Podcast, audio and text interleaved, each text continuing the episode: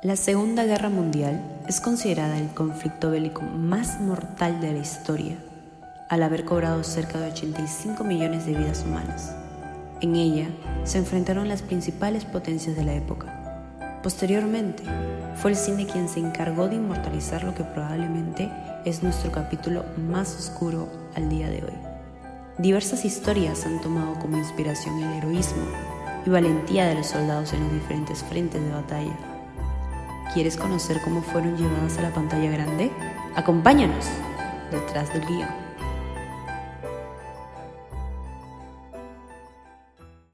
Hola y bienvenidos nuevamente a Detrás del Guión. Yo soy Rodolfo Villafuerte. Yo soy Marcelo Paredes. Y yo, Tabata Isla. Y el día de hoy vamos a hablar de un tema que es generalmente el favorito de los fanáticos de la historia. Ustedes no lo saben porque estamos grabando el programa, pero bueno, me refiero a la Segunda Guerra Mundial. Oh, el tema de las guerras en general ha sido algo muy eh, importante en lo que refiere a adaptaciones, ¿no? Ah, cada año siempre vemos películas relacionadas a la guerra y en particularmente la guerra de la cual vamos a hablar, que es la Segunda Guerra Mundial. Ala, pero desde, mi, desde mi punto, ver películas de guerra en verdad me ponen demasiado nerviosa. No me gustan, así de no me gustan. Es muy difícil que yo te vea una ¿Pero por qué? De guerra. Es que a veces son muy, o sea, los gráficos son tan reales. Mira, te cuento. O sea, es una anécdota, es una anécdota, es una anécdota, ¿ya? Me pasó una experiencia. Una vez me fui, me fui al cine a ver una película con mi mamá y con mi tío, pues. Y estábamos viendo, este, era de un astronauta, ¿ya? El punto es que el pata se sacaba sangre de no sé dónde para poder sobrevivir, algo así, no sé qué le pasó ya. Una, misión, Rescate es una con Matt Damon que se pierde en Marte. Sí, creo que, ajá, exacto, ese, ese, ese. Ya, empieza, se, empieza a curar y todo, escúchame, me desmayé. En plena Esa película buena. Sí, película buena. O sea, ¿te imaginas, ¿te imaginas yo viendo una película de guerra? O sea, ver sangre por todos lados es que a mí me, uh, no sé, me pone demasiado nerviosa, no puedo. ¿Qué hablas? Habla, no, nunca me ha pasado. Pero la primera película que vamos a discutir justamente eh, tuvo un impacto similar hacia mí la primera vez que lo vi. Eh, estoy hablando de Salvador Soldado Ryan. Eh, la escena del desembarco en Normandía, la escena con la que empieza la película, es de lo que más se habla de esa película, básicamente. Es como que es, no sé, la primera vez que lo vi, fuera de bromas, eh, no me desmayé, pero sí se me movió el estómago. O sea, me dieron como náuseas, me dieron como, como me sentía, como te sientes el primer día de clases cuando eres ah, niño y te entran los nervios, así como que, así era horrible. Era ver cómo, los soldados van desembarcando, van bajando de los botes y, e intentan penetrar las líneas enemigas alemanas. Es, es increíble ver la cantidad de sangre, los cráneos reventando, cuando, se le, cuando explota el lanzallamas y el, soldado tiene que recoger su propio brazo, la gente llorando, es impresionante. La crueldad de la guerra, pues. Justamente esta escena marca un antes y un después eh, al menos como yo lo veo, en las películas de guerra. No sé si se han percatado que después de Salvador Soldado Ryan, casi todas las películas de guerra han intentado tener su propia escena del desembarco en Normandía de Salvando Soldado Ryan. Todas las películas intentan imitar este impacto, este shock que generó esta escena en esta película. Sí, ¿no? Ahí, creo que es algo que... Ah, ha, cobrado mucha influencia, ¿no? Justamente como, como tú bien dices, o sea, ha sido una película que ha tenido un impacto tanto en el público como en la crítica. Ah, ¿no? Y aparte que ah, tiene, que ver con la maestría de Spielberg, ¿no? Para dirigir este, este momento. ¿No? que es, tan rico en cosas como sonido, en imagen, en fotografía, muy impactante ¿no? por, su, por su cuota bastante realista, y lo cual obviamente sigue influenciado, ¿no? y creo que de cierto modo ha influenciado también una de las películas de las cuales también vamos a conversar un poco más adelante. La Segunda Guerra Mundial básicamente es, es la consecuencia directa de, la, de lo que fue la Primera Guerra Mundial, ¿no? digamos, el revanchismo que tenían los alemanes, los tratos, entre comillas, injustos de lo que podría ser el, Tratado de Versalles. Eh, realmente Alemania se encontraba en un mal momento, pasaba por una crisis económica enorme y vieron en Hitler, digamos, la salvación del país. Y es así como se sumerge en esta, en esta forma de gobierno bastante autocrática y fascista inspirada en Mussolini. Y así es como estalla la Segunda Guerra Mundial.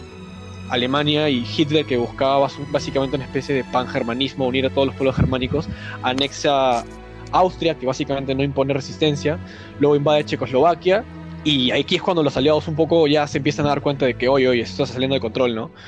Y para la sorpresa de todos, Hitler se alía con Stalin y ambos invaden Polonia. Y es ahí recién cuando los aliados dicen, no, hasta acá nomás, Hitler no puede seguir avanzando, vamos a empezar la Segunda Guerra Mundial. Pues. Y bueno, eh, Salvando Soldado Ryan justamente entra en esta, en, en esta etapa de la guerra en la que los alemanes empiezan un poco a perder terreno. Tiene lugar en la invasión de los aliados hacia Francia, ¿no? Eh, el desembarco en Normandía, el día de la llegada de, los, de, de las tropas norteamericanas y demás aliados hacia las costas de Francia para básicamente liberarlas del control alemán. Mierda, voy a tener que resumir todo eso. histórico, lo dije la muy largo. cuota histórica del podcast de hoy día gracias a Rodolfo. Increíble. Eh, Steven Spielberg sí es alguien que está ya ligado ¿no? al tema de la Segunda Guerra Mundial, ¿no? Porque cinco años antes, uh, no me acuerdo si cinco o seis años antes, uh, él hace la lista de Schindler, también otra película sobre la Segunda Guerra Mundial que un paréntesis, creo que eso, hubiera sido una película que también hubiera sido interesante hablar. Uh, sí, y eh, bueno, hizo lista de Schindler, ¿no? Relacionado al holocausto, pero acá ya vemos el, tema en el campo de combate. Y es que ahí demuestra su, su destreza, ¿no? Para, para poder dirigirlo. Dicho que eh, la historia siempre ha sido lo que le ha interesado a este director ¿no? siempre dividiéndose entre películas así, como algunas más para un público más general.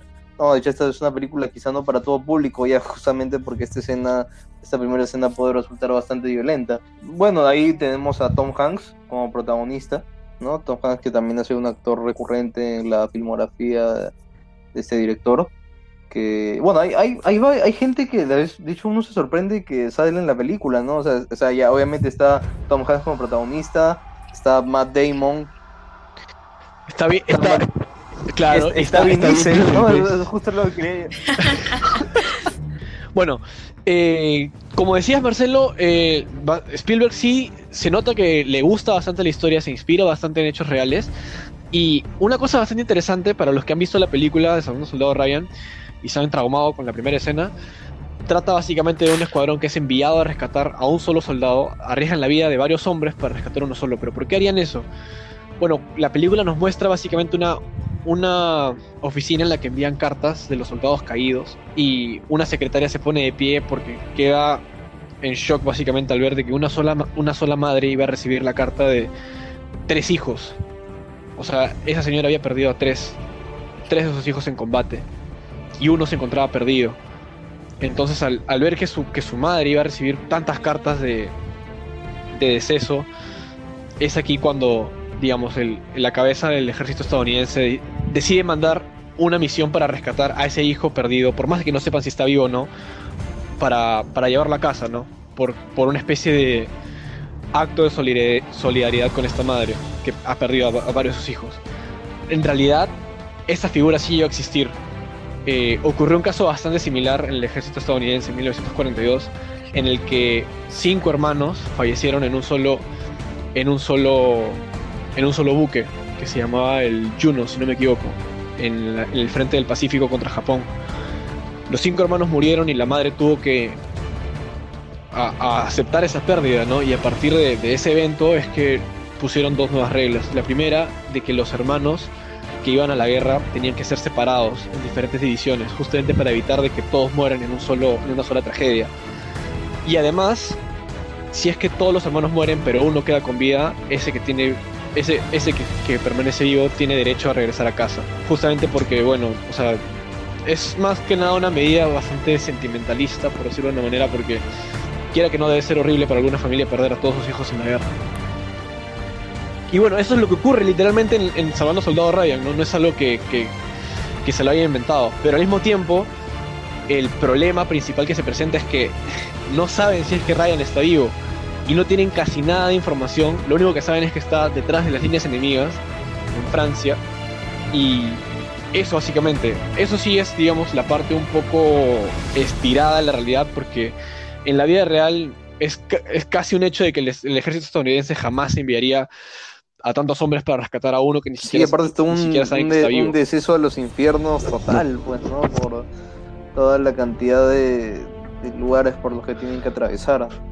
Ahora, Marcelo, ¿a ti qué te pareció esta a mí película? me gustó, sí me gustó, de hecho es una película que ya había visto hace un tiempo y, eh, y sí, también es, una, es un retrato pues duro, ¿no? De, de- de la Segunda Guerra Mundial, ¿no? De cómo bien actuada también, creo que Tom Hanks da una, una cuota de, le da una cuota de feeling, ¿no? Bastante buena, sobre todo al final, en que, bueno, no sé, trataremos de, de no spoilear quizás lo, lo más posible, pero... Spoilea nomás, esas películas de 2001, ya, que no la ha visto ya está, está en falta.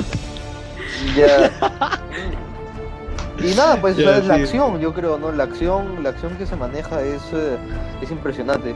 Ah, la música también hecha por John Williams, que es un, otro colaborador eh, recurrente eh, de Steven Spielberg, ¿no? También siempre da este, este gran, esta gran grandilocuencia, ¿no? Dramatismo que una historia bél- bélica de ese calibre ah, requiere. Del 1 al 10. Del 1 al 10, va- ¿cuánto le pones? pondría, pues, un 7.5, un 8 casi. Casi llegando, casi llegando a 8. Sí, sí, es una que, 7.5. que quiero también. Tengo Bien. muchas ganas de volver a revisitar porque sí, sí, sí, sí parece ser bastante buena. Am, de hecho, Yo debo reconocer que esta, mi opinión para esta película está demasiado sesgada porque es mi película favorita de todos los tiempos, sin exagerar. En verdad, yo sí le pondría un 9,5, 10, no estoy, no estoy seguro, pero en verdad es mi película favorita desde hace muchos años. Desde que la vi simplemente me quedé boquiabierto. Y lo que más me, lo que más me gustó fueron dos cosas. Primero que no llega al punto de romantizar lo que ocurre en la guerra, la muestra tal cual es, con la cruda verdad, las cosas feas que tiene. Y lo otro es el mensaje que te deja al final. Lo que quiere transmitir es que básicamente para el público norteamericano, ¿no? La, calidad de vida que tienen los ciudadanos hoy, hoy en día es gracias a estos héroes de guerra que lucharon justamente para que, para que sus descendientes o los que vienen después que ellos disfruten de un mundo mejor. Y ahora, no necesariamente nuestros familiares quizás hayan peleado en la Segunda Guerra Mundial, pero esto este mensaje se aplica igual para nosotros, porque nuestros antepasados, ya sea tu abuelo, ya sea tu bisabuelo, ya sea tu tatarabuelo, han tenido que sacrificarse, han tenido que sacrificar cosas, han tenido que hacer cosas, han tenido que ensuciarse las manos para que tú goces de una vida tan cómoda como la que tienes hoy en día. Y ese mensaje, ese, hasta el día de hoy me, ha chocado y me, me- conmueve bastante. Cuando Tom Hanks, bueno, cuando, el- cuando el capitán Miller le dice al soldado Ryan, antes antes de morir, gánatelo. Se refiere a que se gane ese regalo que se le ha sido dado, el regalo de sobrevivir a la guerra. Le pide que se lo gane, ¿por qué? Porque las vidas que se sacrificaron para salvar a ese hombre tienen que valer la pena. Y los descendientes que dejaría ese hombre y todo lo que viene después, todo ha sido un regalo, ¿me entiendes? Al final yo creo que tenemos que valorar justamente a quienes han luchado antes que nosotros para que nosotros tengamos las comodidades y, lo- y la, la- la vida tan, tan tranquila que tenemos hoy en día. Para Y creo que me estiré un poco, así que ya, córtame Marcelo. Es que Para pensar, sí, lo que, lo que dices es cierto, es algo importante, una, uno de los temas clave de la película es la, la valentía, ¿no? El, el honor al final de, de poder participar en un, en un conflicto así de, así de grande. Y claro, es un precio, ¿no? Un gran precio para la paz todo lo que se tiene que atravesar para lograrlo. Eso creo que sí Spielberg lo sabe retratar bastante bien. Um, y obviamente de nuevo Tom Hanks lo, lo llega también a transmitir. A mí me parece también un gran actor y este es como también de, de sus grandes papeles. Me gusta más que Forrest Gump, por ejemplo. o sea, desde el inicio, ¿no? Como lo, vemos cuando desembarco en Normandía, ¿no te acuerdas? No como est- está como agarrando, tomando su agua, temblando, ¿no? Sí. O sea, todo, todo, es, todo son sensaciones que así Sí. hasta el final, ¿no? Hasta su último al tanque, ¿no? Es, eh, es como que, wow, eso sí, esos son sentimientos que difícil eh, se, se te olvida, ¿no? A pesar que, por ejemplo, una película que no hace un tiempo, pero son, son, son recuerdos, ¿no? Que uno queda y que a mí la verdad sí me, me parece bastante chévere. No solo la actuación de Tom Hanks, sino uno llega a explorar cómo todos los soldados se relacionan entre sí y desarrollan vínculos personales, cómo cada uno va poco a poco revelando cosas de su pasado, de su background, de su historia, de sus personalidades, ¿no? Y tienes cómo cada uno se enfrenta al miedo de no saber si vas a morir mañana.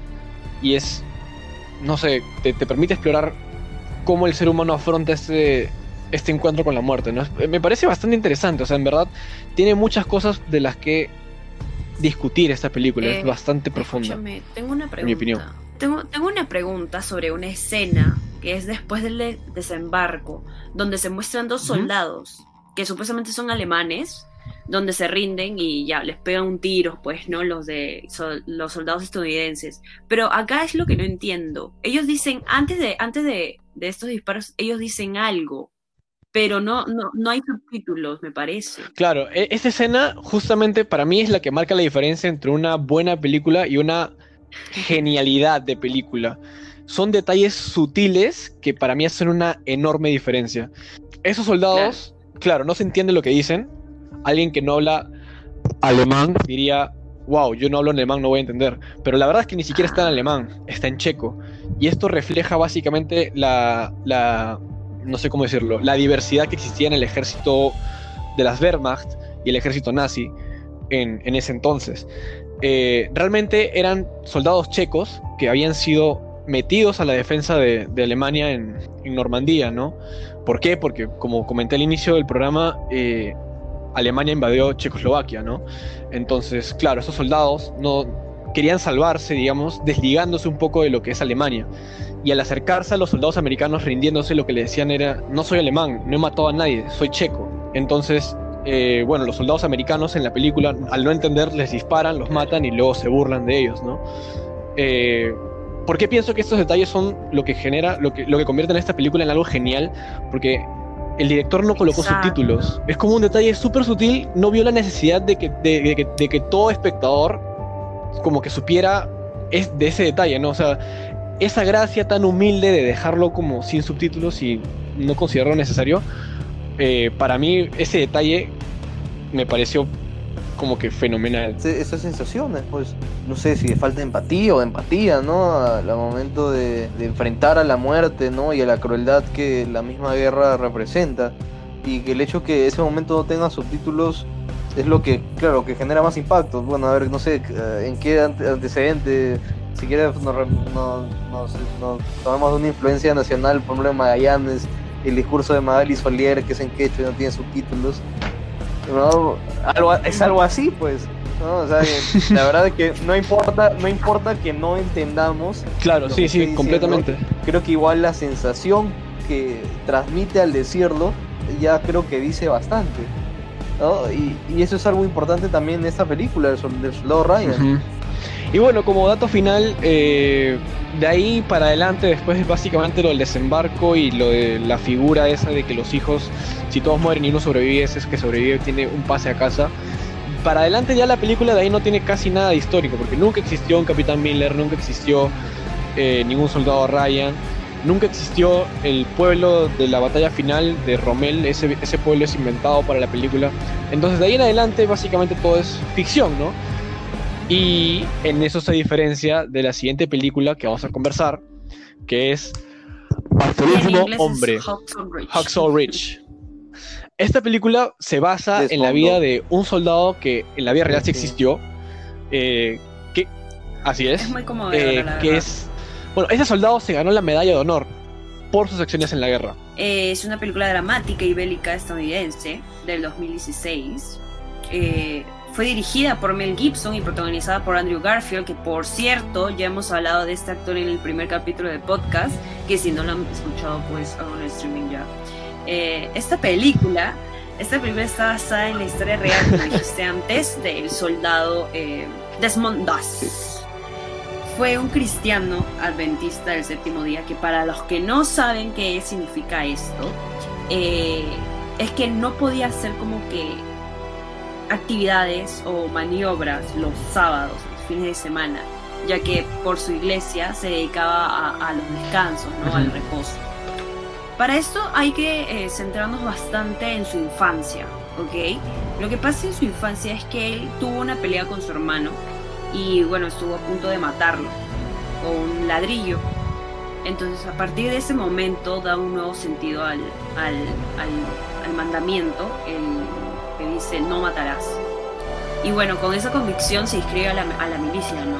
Pero ya como recluta, en, el en uno de los, de los entrenamientos, se niega a utilizar las armas, ¿ya? Y por ello, como que le hacen bullying al Desmond. Sufre castigos, golpes, ya, por, por no obedecer órdenes. Esa decisión que, que él toma, de hecho, me parece que es bastante controversial, ¿no? Porque si te pones también desde la perspectiva de otro soldado o de otro general que está ahí observando la decisión de Desmond, de cierto modo tienen un, tienen un punto racional al momento de decir, oye, pero con un soldado que no lleva un arma, eh, claro. puedes poner en riesgo la vida de los demás. ¿no? O sea, Exacto, pero es todo un dilema. Es, un poco debatible también, ¿no? Quieres servir a tu país, quieres ayudar a tu país, pero al mismo tiempo eh, o sea, vas a la guerra para, para, ayudar y todo eso, pero no vas a portar un arma. O sea, es como que hay un, poco de contradicción, ¿no? Y, no sé, siento que la gente a, su alrededor lo veía de esa forma, como que ¿para qué estás aquí entonces si es que no vas a tener un arma? Entonces, yo creo que eso es lo que hace interesante a este personaje. Entonces, después de que sufre así bullying, y ahí que, y que como que le proponen que abandone el ejército, él insiste para poder colaborar con su país e ir a la guerra, ¿no? Pero sin armas. Él siempre quiso ser un, un enfermero, ¿ok? Que ayuda a salvar a sus compañeros y, y este... Ya, salvar a sus compañeros y no como un, sol, un soldado que combate y mata. Eh, Desmond, en el cuartel, se enfrenta eh, al, a un sargento llamado Howell y también se enfrenta a un consejo de guerra. O sea, después de todo esto, lo mandan al consejo, ¿no? Eh, y acá es donde se decide si es que él va a permanecer en el ejército y colaborar con los términos de sus convicciones personales y con su religión, si, su, ah, si su religión se lo permite. ¿Ok? El punto aquí, en esto es clave, ya que acá es donde hay la intervención de su padre en este juicio. ¿Ok? Que él hace, él hace que él pueda combatir en, esta mm. guerra. Al final es enviado a, esta, a esta guerra que los estadounidenses libran en el Pacífico.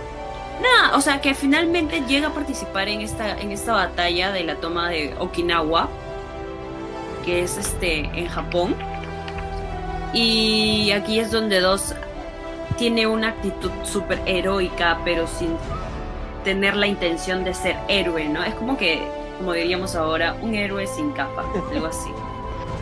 Claro, a pesar de no haber levantado un rifle durante la guerra ni haber matado a nadie, eh, la participación de Desmond fue bastante destacada, ya que durante la, la, invasión, la invasión de Okinawa, él, digamos, con un ejército que estaba retirándose, decidió quedarse a recoger los cuerpos de sus compañeros, a pesar de que no, no cargaba ninguna, ningún rifle, ¿no?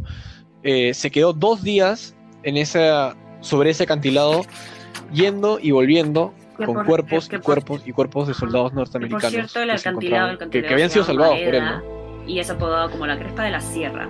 Y eh, no sé si viste eh, esa escena donde suben y bajan a, o sea, donde suben y bajan. Esa escena es muy, ya, 120 metros. Claro, esa huevada, 120, ¿puedes creerlo? Marcelo, a mí me encantó. Chicos, ¿qué les pareció la película? Esta película me, gustó bastante. Es que es, no sé, o sea, por lo general, como te dije al principio, a mí no me gustan las películas de, guerra por, por, el mismo, por el mismo hecho de que son bastante explícitas y crudas y veo sangre y me desmayo y me muero y todo mal. Pero, no sé, me pareció bastante conmovedor. O sea, el personaje de Desmond es, no sé, me, a mí me encantó. a ver, ya sé que, como me encantó, pero... ¿Tú, Marcelo? Uh, o sea, no tanto, pero sí me pareció muy... No, bueno, Mel Gibson es el que dirige que ya había, sido como su regreso, digámoslo así, a Hollywood, luego de estos conflictos que tuvo durante esos años. Ah, pero vuelve y dirige una película. creo que, claro, ¿no? Mientras Salvador Soldado Ryan hablamos también, ¿no? De la, de la, de la guerra, ¿no? O sea, esta película eleva eso, ¿no? Porque hay, hay dos partes muy claras, ¿no? Está lo que es previo a la guerra, es eh, todo el tema del entrenamiento, todo el conflicto, el juicio de Desmond. A mí la verdad eso sí me gustó de la película porque ya me pareció que era, o sea, ya era muy romanticón, muy de muy de, muy de novela y eso sí no eso sí debo decir que no me gustó Pero es que Ah, después sí. cuando nos metimos al campo de la guerra, ah, es, eh, es creo que lo, lo- lo más así eh, interesante, ¿no? Porque es como ya todo, empiezan los disparos, los gritos, ¿no? O sea, obviamente eso es algo que le gusta mucho a Mel Gibson, ¿no? O sea, solo cabría recordar la pasión de Cristo, ¿no? Por, por Sí. cuál es, es su gusto, cuál es su gusto por los mártires. eh, Bien sanguinario, no, ¿no? por, o sea, por los mártires así, claro, no los mártires eh, sangrientos, ¿no?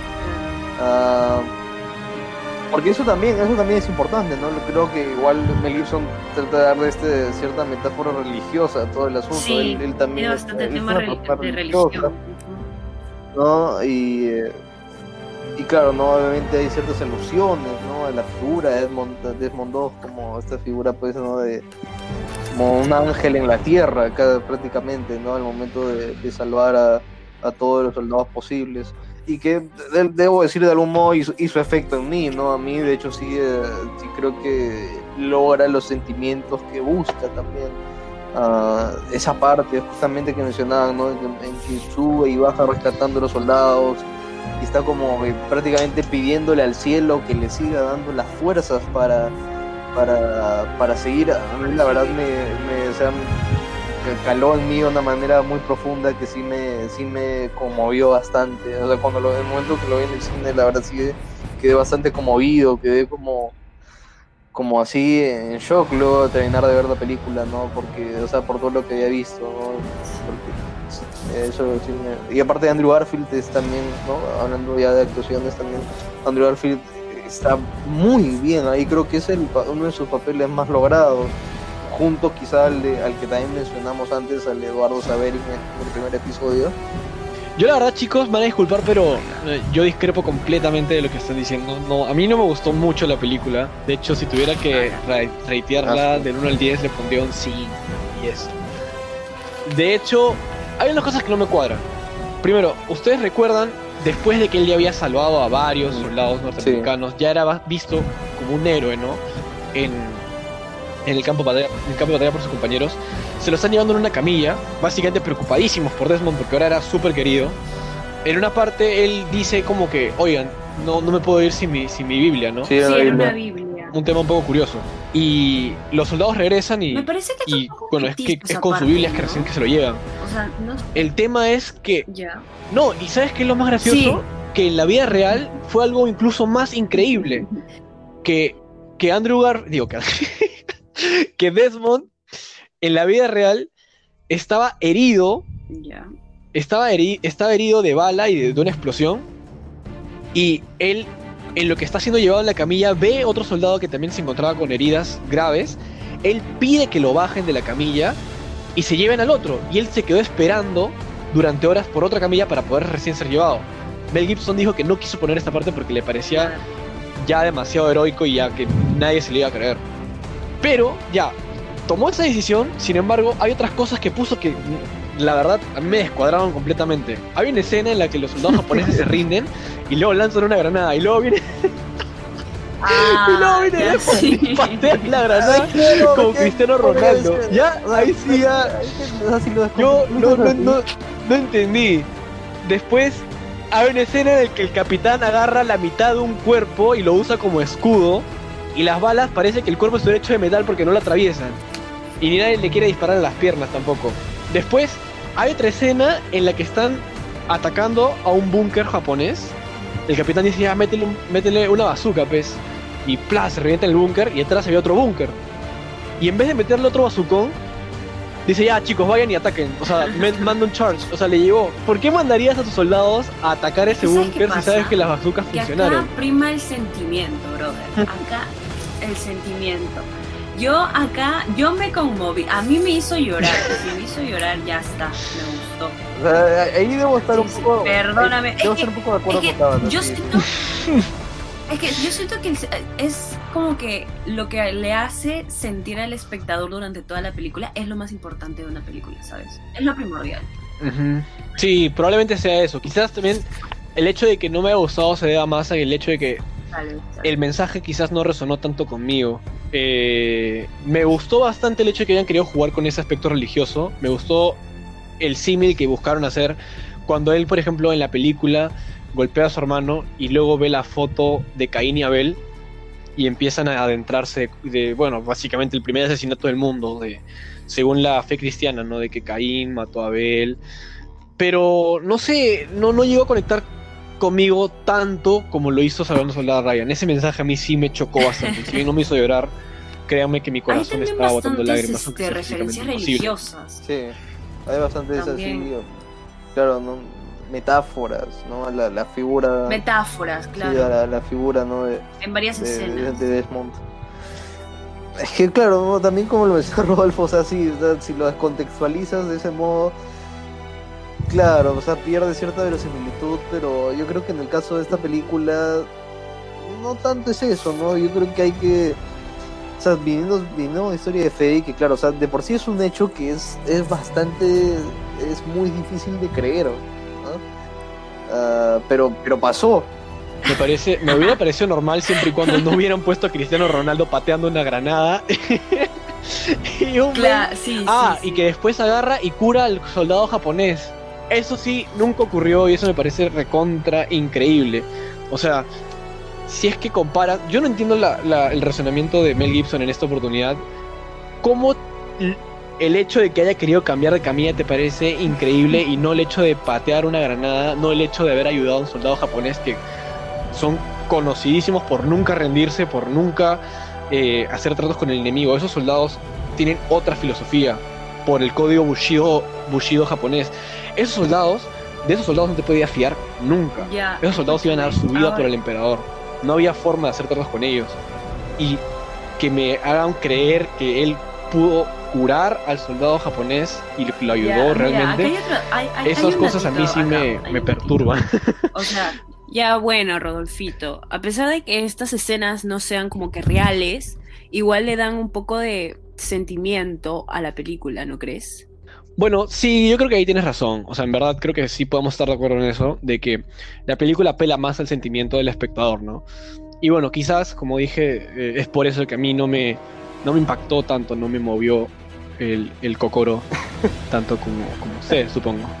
Ya, pero está bien chicos, ya creo que la pelea, esta, esta peleita ya ha estado bien, ya ha estado bien por, por ahora, pero creo que ya estamos en el tiempo límite y ya será momento de cerrar, pues. Creo que sí ha sido una conversación amena la que hemos tenido. Sí, bastante productiva. Sí, sí, se ha dicho de todo, se ha dicho de todo. Así que nada, pues eh, bueno, esto será todo por esta edición de Detrás del Guión. de nuevo, yo soy Marcelo Paredes, está Rodolfo Villafuerte y Tabata Isla. Recuerden seguirnos en nuestro Instagram, arroba detrás del guion, y ahí podrán ver siempre estar al tanto de todo lo que estemos subiendo. Con nosotros será hasta la próxima ocasión, que ya seguro el programa que viene será un poco especial, probablemente. Así que ya veremos. Ah, sorpresas, sorpresas. Bueno, será todo por esta ocasión. Hasta luego. Chao chicos. Chao, chao.